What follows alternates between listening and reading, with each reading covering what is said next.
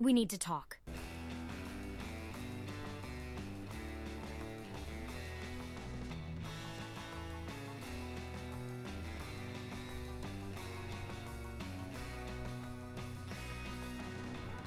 Yes, good afternoon and welcome along to We Need to Talk with MJO, the proverbial Waitrose meal deal of marketing podcasts. I'm Michael John Oliver, Marketing Director at MBK Search, and it is a delight to have you along with us today. And joining me very shortly is workplace well-being expert Rebecca Heald, and we'll be chatting about the elephants in the corner of every marketing department around the world. The one that's, uh, you know, the one that's labeled burnout. We're going to find out what burnout is, how to spot it, and what to do when you actually feel it. Plus, we have our usual smorgasbord of marketing related bollocks and nonsense because on this show, we have issues and we need to talk.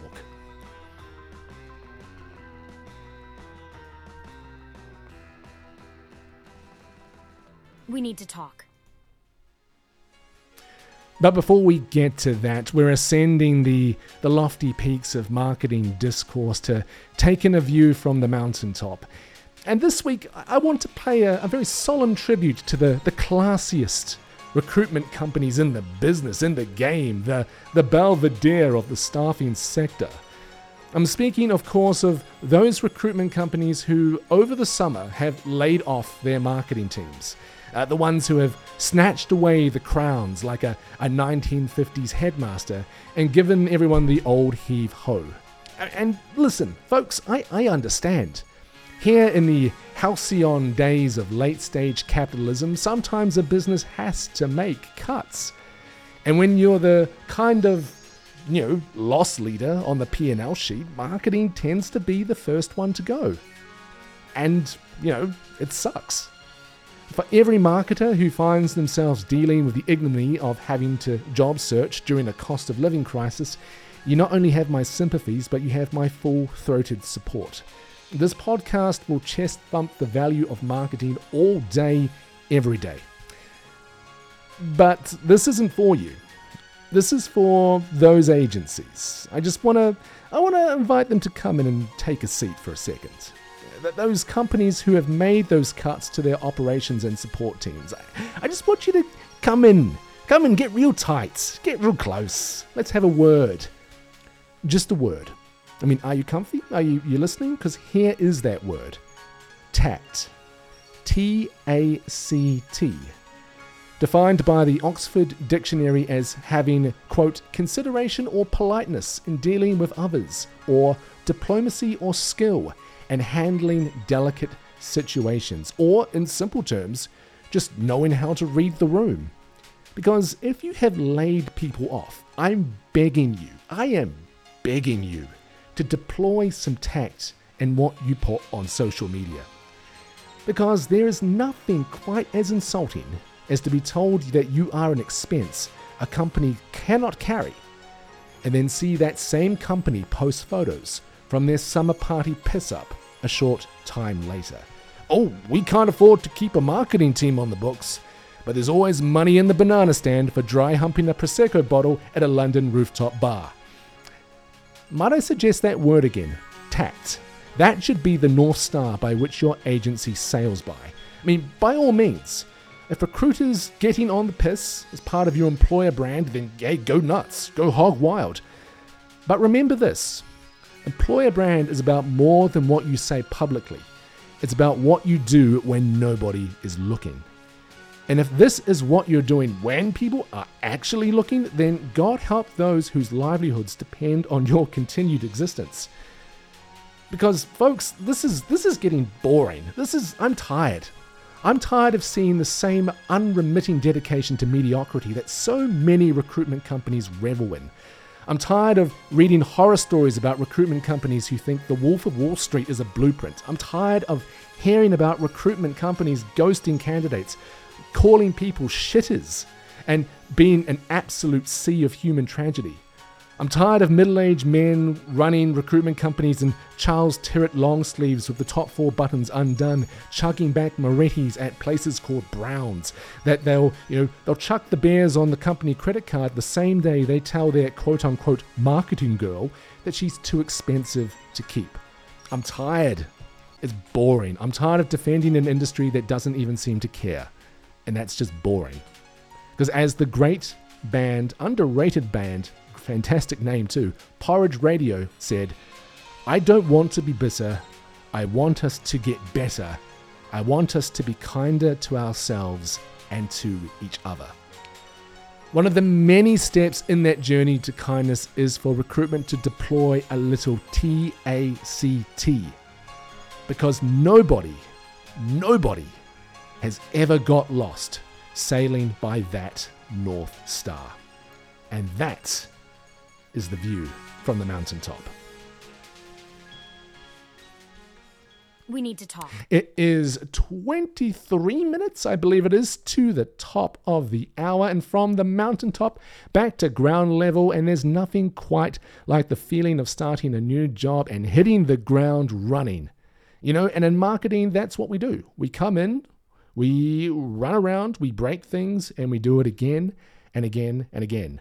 And that fast pace, that's what makes the job fun, right? That's but then you're asked to do more things at the same speed, and then even more things, and more, and more.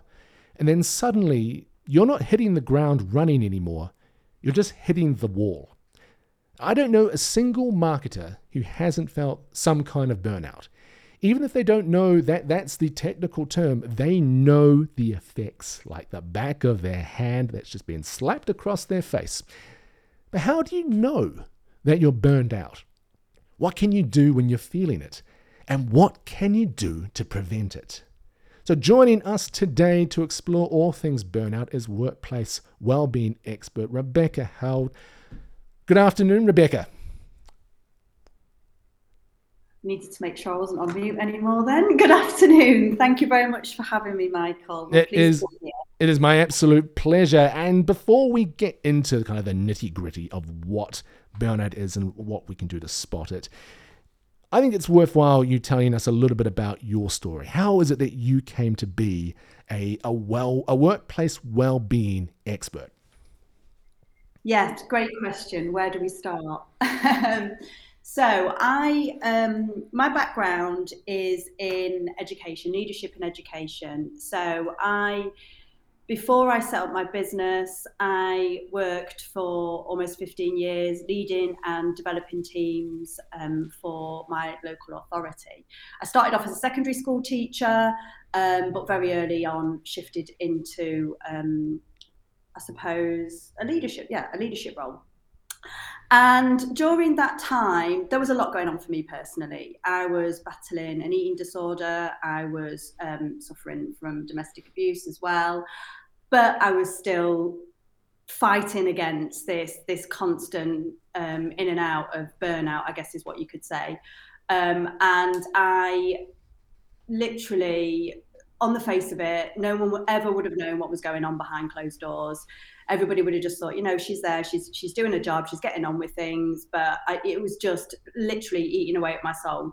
And then I had my second son, um, had what I would, I suppose you could say it was a breakdown. It was a, an accumulation of, of all the stress and the trauma. And I decided when, once I got myself better that I wanted to set up my own business to help people that had been in the same situation that I was in um, personally and professionally. Now, interestingly, I started my journey in nutrition, hence the, the title of my business or the name of my business, More Than Nutrition. Um, so I started out with really focusing on trying to help men and women heal their relationship with food because I saw that that was something that was pivotal, I think, to, to, to the way that I was feeling and, um, you know, and, and something that I was hiding behind. Um, but I very early on attracted leaders, business owners um, who I think were on the surface of it struggling with their nutrition, but there was lots of other things going on. Like you said, I don't think people always really really recognise what what the the cause, the root causes are of their burnout or their suffering. Um, so very quickly, I turned into, I suppose, what you could say, a one-to-one well-being coach. Then those organ, then those business leaders decided that they wanted me to get in and work with their teams. So I ended up going in and doing some wellness workshops, some wellness coaching for organizations. But as you can imagine, with my background in, in leadership and culture development, I very soon realized that doing that, doing, you know, educating teams, educating employees was only going to to get so far if the culture and the leadership weren't right.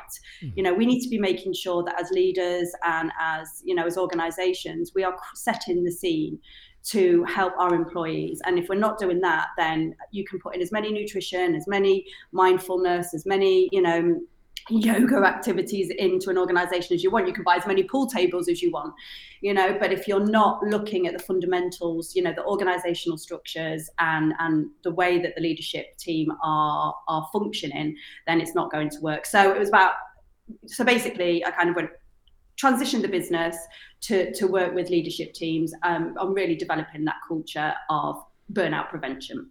That is that speaks right to one of the key points, doesn't it? That in a lot of companies, it is not just about addressing the symptoms. It's about hmm. addressing the disease. And disease, I think, is the right word for it. Is a chronic disease that that sets in. And a lot of people think, well, yeah, if we put out pool tables and bean bags and you know have pizza parties, we're kind of we're taking care of it. Or I think that the term I saw on on LinkedIn actually was something like fitness washing or something like that. Yeah, it, well, it, yeah, well-being. What that's it. That's the that's the key. Well-being washing. Yeah. Well-being washing. Yeah. yeah. but this is kind of the crux, isn't it? It's a it's a burnout. There seems to be a term that people think they have an understanding of, but is it that burnout is one of the most misunderstood words in work, and that the first step in putting something real and concrete in place is to actually understand what it is you're treating? Absolutely. Um, and I think I was just talking about this yesterday in a web in a webinar. You know, I I do think burnout has been so misunderstood and you know kind of brushed aside for so long. But recently, the World Health Organization did identify it as a, a build-up of um, unmanaged chronic stress in the workplace. So, you know, it has now been kind of, it's been set in stone. It's been, you know, we, we now know what it is, but I still think there's a lot of education that needs to be done, um, you know, to, to get that message out. Because I think there's, there's, there's two things I think really that have come out of um, the World Health Organization recognizing it. And I think the first thing is that because we now see it as, we understand that it is, um, you know, uh, a result of unmanaged stress in the workplace. It takes the emphasis away from the individual. It takes away. We've always said, you know, let's, you know, but we can avoid burnout by, you know, having early nights, having hot baths, you know, taking walks and, and, and making sure that we're eating well.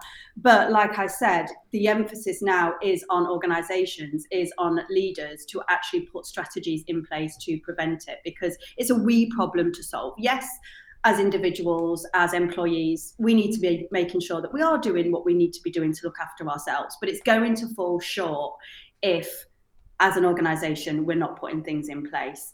Um, and yeah, and, and, and like I said, I think it it will hopefully open the way for you know for people to be more educated in the area and for more therapeutic strategies to kind of come into play um, if that makes sense. Absolutely. And one of the things, a lot of people who will listen to this are senior marketers who will be managing marketing teams of, by and large, young people, junior marketers who are either in their first or second jobs.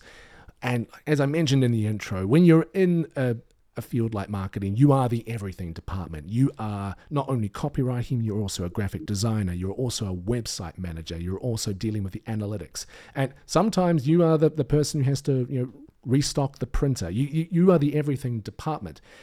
And when you are in the thick of it, when you're a leader, oftentimes you have your head in the clouds, you're thinking about the big picture things, and you don't really get a sense of what's happening at ground level. So, what are those signs that leaders, even if you're not even in marketing, what are those signs that something is happening, that burnout is becoming a lot more prevalent? What are the things to be looking for? Yeah, um, just before I go into that as well, I also wanted to say um, I think uh, that um, when because it's now been identified as a workplace phenomenon, and it is the you know it is the it's the biggest occupational hazard within the workplace.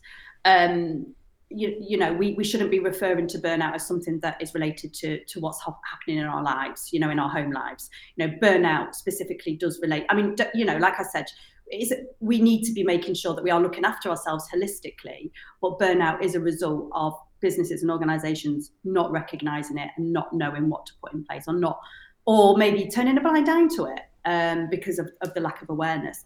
But yeah, um, great question. So, now, what I'll say is there are, there are there are kind of three key signs that someone is burning out or that you are burning out yourself. Um, but what I want to say is that these will manifest in all sorts of different ways, um, and and it's really about understanding your people, understanding yourself, so that you can identify these, if that makes sense. Um, so first of all, which will not surprise anybody, um, I don't think, is the the feelings of deple- depletion and exhaustion.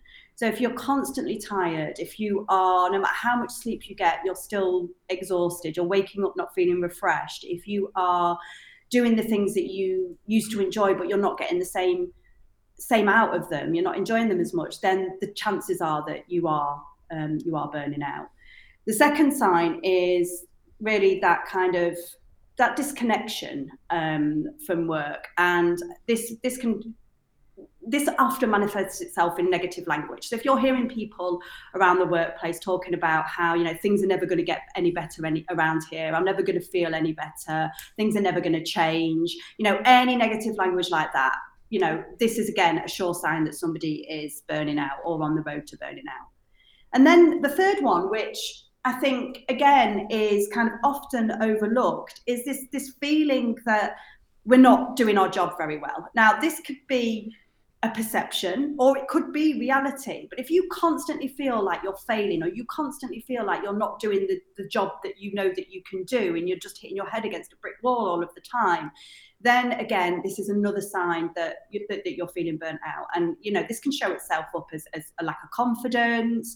Like I said, you really need to get to know your individual people to know how these signs are manifesting themselves behaviorally and um, through attitude it's one of those things where it's easier said than done, isn't it? And it's the kind of thing where when you are when you're managing a team and you're not only looking out for the the well-being of everyone who is who is there who who reports into you but you're also looking out for yourself is there you know is there is there kind of like a mental check that a person can do to kind of you know take stock of where they are as well as take stock of the people who are reporting into them too?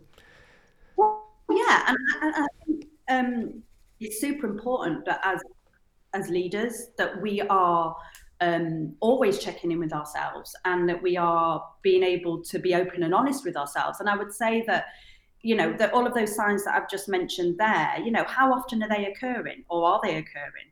You know, are you feeling that way two, three, four, five times a week? If you are, then you are you know when, when you know what the signs are when you can identify them in yourself and you're if you're experiencing them more than two or three times a week then i would suggest you talk to to your manager maybe you access your employee assistance program. But i think the thing is is that we have to make sure that we are staying healthy ourselves if we are going to make sure that we are creating a legacy of well-being amongst our teams. One of the things that i feel is is perhaps misunderstood uh, is that, and then you, you alluded to it just now, that burnout or indeed something you know akin to burnout can be solved by just taking a couple of weeks off, taking a break, you know, going on a spa treatment, you know, you know, joining a gym. All of those, all those things are, are fantastic, but this is something far more chronic, something far more you know pervasive. So when you are when you can tell, hang on a second, this is more than just being tired. This is more than just day to day work stress. This is something a little bit more fundamental. As an individual, even if you are a new member of a team and you're still expected to, hey, just you're meant to turn up tomorrow morning and keep doing the same job again. What's what are some of the things you can do to one make make it seem a little less daunting and two bring other people in and to help alleviate that burnout pressure that way? Yeah, I mean, I think again, it, it, it's about it is about being having those open and honest conversations, isn't it? And and I think the way that we can bring this to the fore and be more open uh, and honest about it is, is being vulnerable is allowing ourselves to be vulnerable in the workplace allowing ourselves to talk about what is going on because i think this is if we are you know there are, there are, there are two things to consider here one is if we're going to put things into place to alleviate burnout we need to understand what the root causes are first of all. And there are six of those. And then secondly you know it's about having those regular conversations. I mean, I talk about non-work related check-ins where, you know, on a regular basis, I'd say on a weekly basis, teams are getting together and they are talking about things that are non-work related. And I always say stick to stick to having three questions, you know, how are you? But the research shows that only 19% of the time when we say that we are okay do we mean it. Yeah. But usually, you know, we're quite happy when someone says, How are you? and someone says, Fine, we're quite happy to just accept that because we don't really want to know what's going on for someone else, do we? Because it's, we've got so many other things going on. It's an extremely um, British thing, that, isn't it? The kind of how, how it's an extremely British thing, isn't it? Just, just to typecast in my Antipodean way, but that, that classic, How are you doing? Not too bad. Not good, yeah. not amazing, just I could be worse. Yeah exactly and it's just like yeah yeah and it kind of is shrugged off and it's like well what's the point? What even is the point in having the the um well, i wouldn't even say conversation but hmm. and then the, the second thing um to, to kind of ask is you know share a high and a low. Share a high and a low that's happened to you this week. Nothing to do with work. And I think it's such a basic, simple question, almost like the questions that you'd ask your children at bedtime but they will provide you with so much information about what lights a person up and what actually they may be struggling with. Um, you know what you may need to be putting in place to support them or how you could reward them in the future. You know i i um, was working with another american organization recently and they they implemented this non-work related check-in. And one of the in, one of the in, in, one of the teams. And one of the um, leaders, she came to me and she said, Oh my God, she said, Rebecca, just by doing that really simple thing, which I thought was a little bit tokenistic to begin with, she said, I found out that one of my team members is going through a really bad divorce. And now that makes sense. That makes sense why, you know, why she's been kind of a bit distant and stuff like that. And she said, but now I've been able to put her in contact with HR to put things in place. So you can almost act as a conduit, a mental health conduit. Do you see what I mean? When you've got this information, when you've got this data to work with. So I think it's incredibly powerful, such a simple question. And then last, lastly, always ask, okay, so what can we do to make things better for you over this next week? You know, or what can we do things to make things better for us over this next week? So those three really simple questions, if you ask them consistently over you know, if you ask them every week and you ask them consistently over time, you're going to build trust and you're going to build psychological safety. Because I think when we've got psychological safety within an organization, we are much less likely to be experiencing burnout as it is. So I think it's all about, it's, it's less about thinking, right, how can we firefight? It's less about thinking, how can we just stop people from from pushing from being pushed over that edge just as they're about to and more about how can we actually as an organization create this culture that's going to prevent burnout, that is going to get people speaking out as soon as they are recognizing some signs, if that is the case, if that makes sense. But hopefully, you know, if you're if you're putting things in place to help tackle all of the root causes of burnout, then it's, it's you know, it's it's not going to be happening very often. It all makes so much sense to me, doesn't it? It, it, it all it all makes so much sense because it it does when you put it put it just so succinctly that it's about humanity. It is yeah. about you know, approaching people as though they're people and not as you know, work-related uh, automations. It, it, makes so much sense. I want to ask you about your experience in, in, in working with companies and working uh, not only in the United Kingdom, but uh, as you said, in the United States as well, uh, and I would say that geography is almost irrelevant there, that the same causes are the same causes and the same issues are going to be coming up. When you go into some of these businesses, what are some of the first things that you challenge these companies to think about and to talk about? One, companies that haven't even begun to think about the, the effects of burnout or much less how they can adopt a, a holistic policy to make it uh, to make it less of a less of a less of a, a thing. What are some of the first things that you ask them to think about?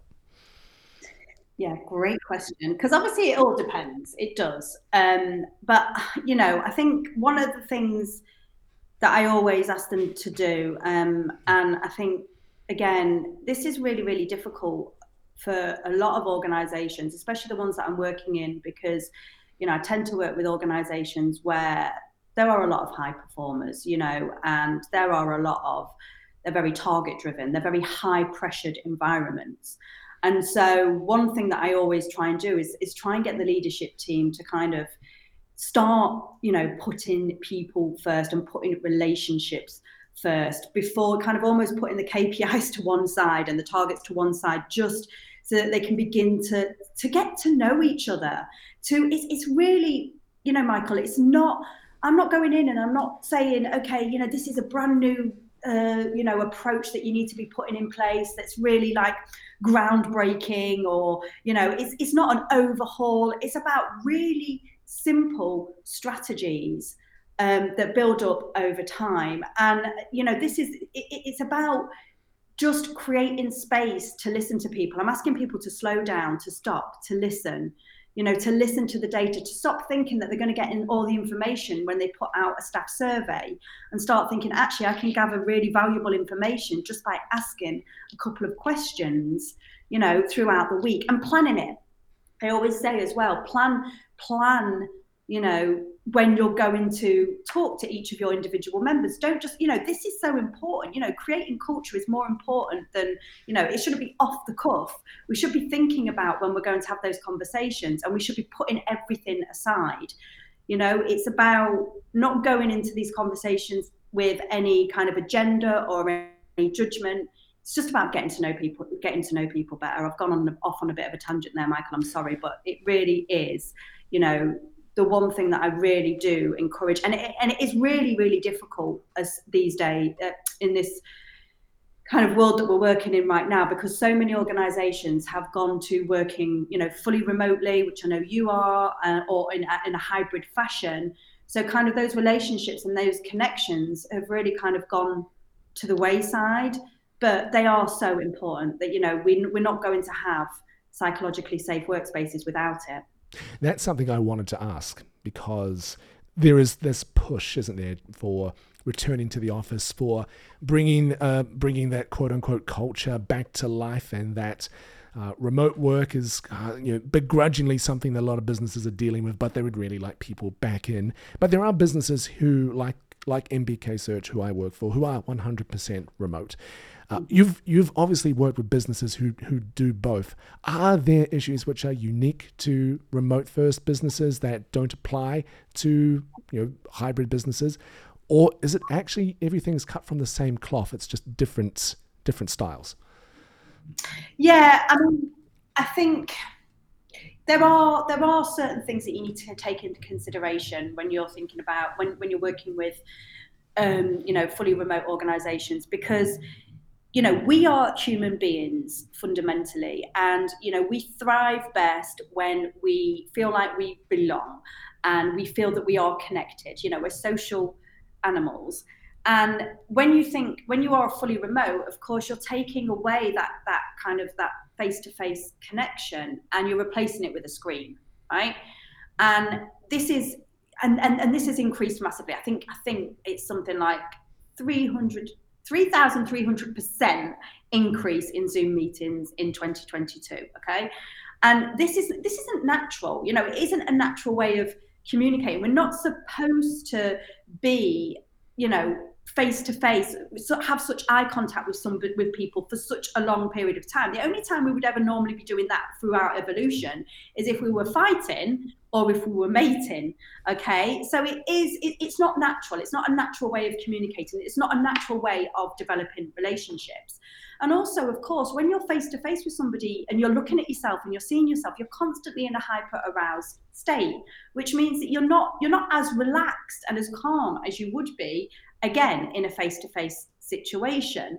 Now, the other thing to bear in mind as well is that when you are on a video call, you are usually you, you you know you are sussing up or weighing up a person on their professional capability. You know, what is this person going to be able to do? Are they going to be capable enough of doing this job? Are they going to get me results, etc., etc.? Are we going to be able to work together?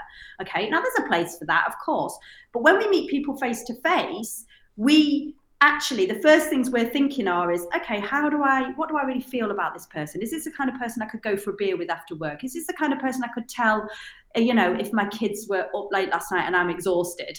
Do you know what i mean? So it's you know when we're face to face with somebody we're building those connections. We're able to to really pick up on on those cues and you know we're able to mirror people in ways that we cannot do online now, I do believe, I do believe that people should be able to, you know, work from home and they should be able to have that flexibility. But I also do believe that we need to be making sure that in some way, shape, or form, we are facilitating those face to face relationships because there is research, there is so much research to show how relationships at work are important. And, you know, they're, they're without relationships at work, you know people don't feel that sense of belonging. They often don't feel that they're connected to a higher purpose which means that it's it's, it's often more difficult to retain top talent you know and people don't feel as happy and rewarded in the workplace without those relationships. You've seen a number of businesses across a number of different sectors. Who is actually doing this really well? Who is absolutely smashing this? Oh what a question what a question. When you say who, uh, okay, um, okay. Let me let me rephrase it. I I, I don't want you to, uh, you know, divulge anyone who you might not feel comfortable doing it. But what are some examples you have seen from from businesses who are actually doing, who are smashing it, who are doing it, doing the right things, who are absolutely have bought into it more than just a tokenistic kind of thing, but this is now part of their DNA. What are some of some of those examples? Right, I'm going to say something here that might get me lynched. But um, I think one thing I will say is that I, uh, hand on heart, I don't, you know, I don't feel like I've come across a particular industry or a sector that is that can say, yeah, we are doing this really, really well, if that makes sense. It tends to be, it all comes down to the ones that are doing it really well are the ones where the you know the the leadership team the ceo they they are really on board and they really get it yeah? And i have to say that a, a lot of the time they the teams the, the businesses that are doing it really well tend to have you know, more female leaders than they do male leaders. And again like i said that might get me lynched but i feel like when you know female leaders are able they, they do lead more from from empathy from you know from a vulnerable place. Um, and I think you know a lot of the time that that is missing in male dominated industries in really pressure driven industries. And I think this is one of the reasons why I you know why I work in the way that I do why I really try to bring that empathy and that humility and that vulnerability into a workplace. Because it is all about values. You know it's about values and it's about um, you know how how alive an organization is making those values. So we all have a mission statement. Every organization, uh, organization has a mission statement. But if that mission statement is just something that's written on a wall that isn't isn't being brought to life every single day, then it's pointless. Um, and you know the chances are that people within that organization are going to be more you know more prone to burnout. So I'm sorry, I don't know if that's really answered your question, but it, it really does come down to the individual organization. And and I will say it's not even to do with the size of the organization because I have seen some small businesses getting it really wrong. Okay. And I've seen some really large organizations getting it right as well. Um, so it really does come down to mindset and it comes down to, you know, where the leadership team is at. I'd say nine times out of 10, the organizations that come to me are already on the right path, you know, because that is why they're coming to me because they understand and they recognize that this is something that they need to work on and they want you know they want to grow they want to develop and they want to get better. So you know that that always screams volumes. And i would say that i'm not you know i'm not working with as many organizations as i would like to. So there are still people out there that are afraid i think to do the work that is required. It's interesting isn't it? Because i think it, that we have uh, so many so many different uh, ways of thinking about work, and certainly in the last three years, our entire concept of what we consider well-being at work and how we can, how we grow and how we develop and how we move our careers forward has taken an absolute uh, huge hit. And to the extent that it, it's the thinking prior to 2020 is almost almost completely uh, irrelevant now, but it's actually really fascinating to hear that, uh, and to be honest, not surprising that women-led businesses tend to you know, embrace this a lot more easily than, let's say, uh, male-dominated industries. But when when you come up against uh, and then, I guess when someone's knocking on your door, they're already made that kind of decision that you know, this is something we as a business need to buy into. It's absolutely imperative for our growth, etc., etc. But you've got to have come up against businesses who think, yeah, this is. She's probably going to recommend something like, you know, give everyone free gym memberships, you know, bring in like company massages once a quarter. Yeah, well, okay, bring her in and let her talk about that. When you come up against that kind of resistance, because I absolutely know you have, what are some yes. of the things that you implore those businesses to think about first? Yeah, yeah. I mean, I have been, you know, I come across that all of the time. And, you know, recently I've been working with a business um, where that has happened, where that, you know, that very thing has been happening.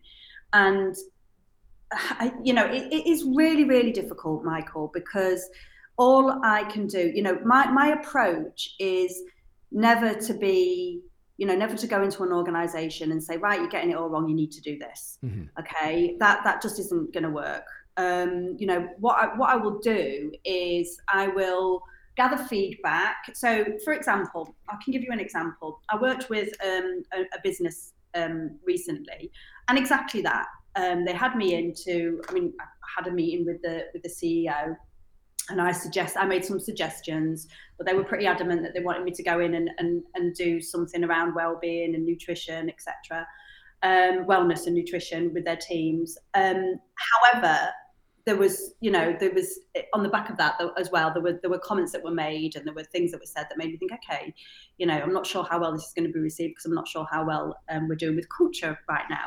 So anyway, I delivered the, I delivered the the workshop and then it was about having a conversation afterwards with with the leadership team about how they feel it was received the feedback that they they got from it and what i tried to do then is talk to them about about their values and about how they think that they are playing out and what they think that you know would would make a difference moving forward. So it's always it's almost like taking a coaching approach with these organizations, if that makes sense. Mm-hmm. Um, and sometimes I do need to go in and I need to do those workshops, and we need to then evaluate how they've gone for an organization to then think, actually, yeah, maybe we do need to do something around X, Y, Z. If you're a business and you uh, you're hearing this for the first time, and it all, it all sounds sounds really good. But this isn't this isn't a conversation you readily have at leadership meetings. These aren't things you you bring up. What is that entry level convers uh, entry level question that kind of gets the the wheels spinning? What's you know maybe even like the top three questions companies should be asking themselves when they sit down to say, hey, maybe maybe well being is more than just gym memberships, guys. What can we do? Sorry, say that again. Three questions. What are those three questions that businesses who have never really had a policy like this before? What are what are the the things they should be asking themselves to kind of get the conversation started in a meaningful way? Do you mean questions they need to ask themselves as an organization or ask their employees? Sorry. Absolutely, uh, ask themselves as an organization. So, so it's so it is more yeah. than just a, a, a, series of tokenistic gest- gestures. Yeah. Okay. So one of the first things, you know, I always think is is crucial to ask really is you know what values do you have? You know have you have you done you know how what are your values i guess? How did you come about those values? And you know how well do your team understand those values? Yeah? Does that does that make sense? Absolutely. Because uh, I think that you know that that is super super super important. You know, another thing that you know is really important it, it to, to, to, ask is you know how how happy you know how happy do, do is our team you know how happy do our people you know how how many times are we experiencing workplace conflict how many times are you know how many times are we having to flag people up for X, Y, Z? How many times is there any negative gossip in the office? Yeah. So I think if if there are any signs of any kind of you know conflict or negative gossip or anything like that, then you know again that's something that is often pushed under the carpet. Yeah. Mm-hmm. And the third thing is, you know, thinking about the common phrases, I guess, that are thrown about in within the organization. So, you know, are there things like, you know, this is just the way we do things around here, or, you know, we wear many hats, or, you know, we're going to get you to hit the ground running. If there are any kind of signs of those phrases being used within an organization, then again, there is something broken within the culture and you know people you're not going to be getting the best out of people because that is just showing that you know and, and don't get me wrong it is really really difficult. It's a tricky balance. And we can talk i can sit here forever and talk in general terms but obviously it does it does depend on the organization and it does depend on where they're at. It depends what what phase they're at. Because early on in the early days you know very often people do have to put on different hats but it's about you know how long is that going to continue and who is sit, who is sitting you know in, in in what position and what skills are being used most effectively that does sound so much like marketing. I don't think there is a, an internal marketing team on the planet who, one, hasn't been told you'll hit the ground running, and two, you're going to be wearing many hats. It's the it's the kind of like the the absolute 100% certainty of any marketing teams that you will be you'll be facing challenges which are basically will fit into one of those two categories. But I want to ask just this final question before we wrap up. And I want to take it right back to that individual level. And I want to kind of uh, imagine we're talking we've talked about the a business from a leadership perspective, but I want to talk about someone who is a junior a junior level person who joins a something like a marketing team on day one, or if, if they're even looking to, they're being interviewed for a company and they really want to get a sense that a company has taken this seriously and it, this is part of who they are. What are some of those questions that a person looking to join an organization should be asking that organization to get that real sense they take burnout seriously? Yeah, great question. Great question. Well, again, I think it's about making sure that um, you, you, know, it's it's it's it, uh, it, it's the age old questions as well of you know we should always be asking an organization you know what what their values are and i keep coming back to values but you know it is about you know what what are the values of the organization? How are they you know how do they come into play every every day? You know i would be asking about things around flexibility okay? You know how flexible and how much autonomy is someone going to have over their position you know because obviously if someone's going to be going in and is going to be micromanaged then um, that again is going to be a sure sign that they're going to be um, you know on a on a road to burnout. I would ask about you know how much they the the the organization is investing in you know in, in building relationships what they're doing to do that. Um, and of course it's about I, I think you know one of the questions that i think is really important as well is to ask kind of how they feel about a person's personal growth and development and where they see um, that they're going to get support with that because i think you can pretty much pick up like I said, like I say so often, you know, words will only tell you a certain amount of the story. You know, we can always tell from the way that someone is, you know, the body language that someone is using or the way that someone um, responds to us. We can always pick up on on how that organization really feels about their people. So I would be asking for examples as well. I would be asking for examples, you know, of what they're doing on on, on what they're doing to to build their workplace culture on, on how committed they are to it. Um, you know, because I think throwing questions back and letting people, you know, respond is, is going to be a real good way of kind of gauging where, where an organization is at. Absolutely. 100% agree. Well, Rebecca, just before we wrap up, if someone wants to get in touch with you and find out more about about you and about working with you, what uh, what's the best way to connect with you? So I'm massively active on here. so anybody can get hold of me on LinkedIn. Just um, it's Rebecca Heald. Um, it's my um, on my personal um, LinkedIn. I oh my website is www.morethannutrition.co.uk, or you can get me at Rebecca at morethannutrition.co.uk. Fantastic. And Rebecca, is there anything just before we wrap up? Is there anything you would like to say, like final thoughts for for anyone who you know now wants to you know get on board and you know challenge well not necessarily challenge but bring this into their organization. Is there is there one kind of like piece of advice you would say to them? Yeah i would say if there's anybody here who is listening and any of this resonates with them then i honestly would have a conversation open up the dialogue have a conversation with your line manager because if this is something that gets pushed under the carpet, or if this is something that you're afraid to bring up with your line manager, then there is something really, you know, there, there is something wrong and something needs to be kind of, you even need to, you know, find yourself an organization where you're going to be listened and heard to, or you're going to have to put that line manager in an uncomfortable position in order to make some changes. So I would just say, just be, you know, be as open and honest and stop trying to hide away from things. And I think this is something that, I think one. I know. Sorry, this is going off on a little bit of a tangent again, and I, I talk. I do talk a lot about how leaders need to set the scene and how the vision and you know the the mindset of a CEO or a